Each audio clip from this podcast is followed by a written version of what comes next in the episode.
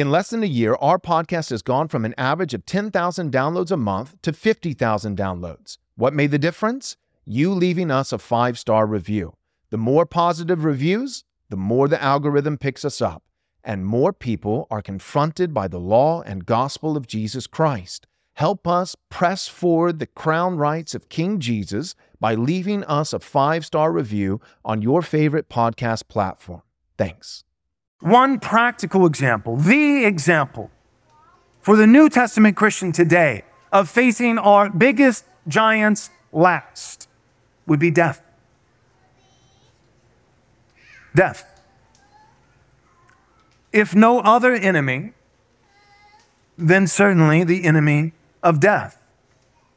That Jesus, the better and ultimate Joshua, Joshua is the type of Christ, Jesus, Yeshua, he is the one who faces even death last. It is his final enemy to utterly defeat. The sting of death, for the record, has already been conquered. Jesus defeated the sting of death through his death and resurrection. But death in every sense, literal death, will be finally and utterly defeated by Christ upon his return. But it is, as 1 Corinthians 15 says, the last of his enemies to be defeated. And for us, in this gospel age, it is the last of all enemies to be faced that we will have many temptations and trials and tribulations, challenges and difficulties progressively throughout the course of our Christian lives in the process of sanctification, leading up to the final trial, which is death. And even that is a mercy from the Lord. It is a mercy that we don't enter into the Christian life and first have to face death but that many of us, not all, there are some who die as new believers, some who have deathbed conversions, although I would caution you, they are few and far between. A person who has chosen to harden their heart throughout the entirety of their life is highly unlikely to soften their heart at the end. Do not put the Lord your God to the test, thinking that I may have time to repent later.